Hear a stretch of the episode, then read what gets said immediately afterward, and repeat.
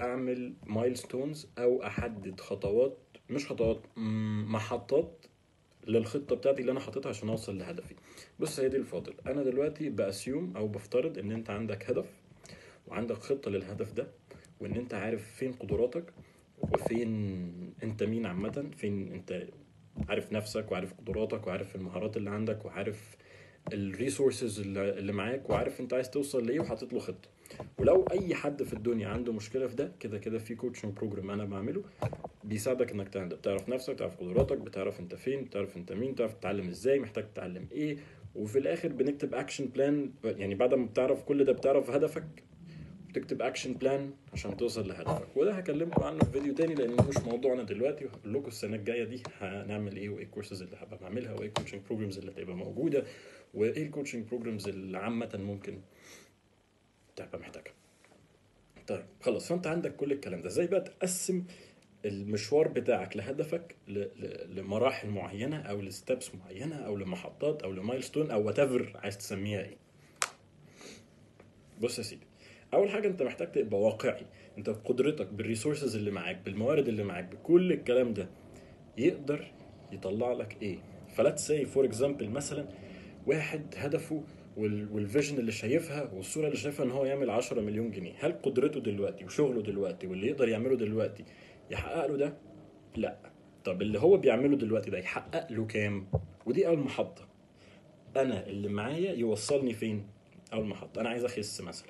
بس أنا ما عنديش وقت أتمرن وما عنديش وقت أحضر أكلي. بس ممكن أقلل في ال calories بتاعتي وممكن أتمرن نص ساعة.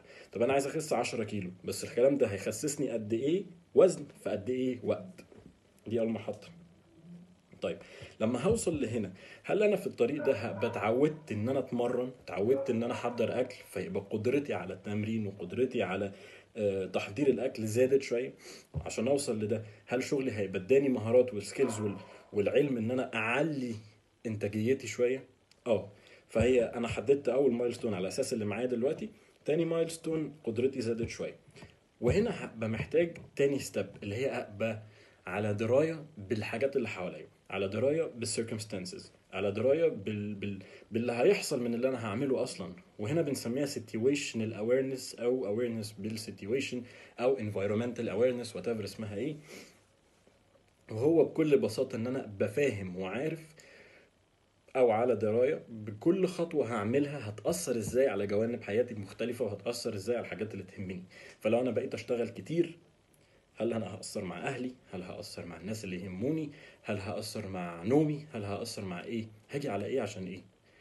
وهنا بتبتدي تحدد أنا هبعد شوية ال milestone أو هبعد شوية المحطة عشان ما أجيش على حاجات معينة ولا مش مهم أجي على حاجات معينة؟ عادي وهكذا.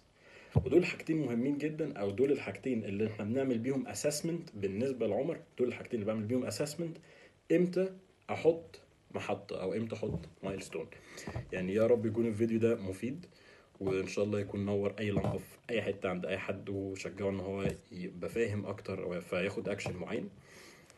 فشير الفيديو ده مع أي حد ممكن يستفيد علشان ما تبقاش أناني وتستفيد لوحدك. عيب. إحنا في سنة جديدة أو في أول السنة. والله ولي التوفيق وشكرا.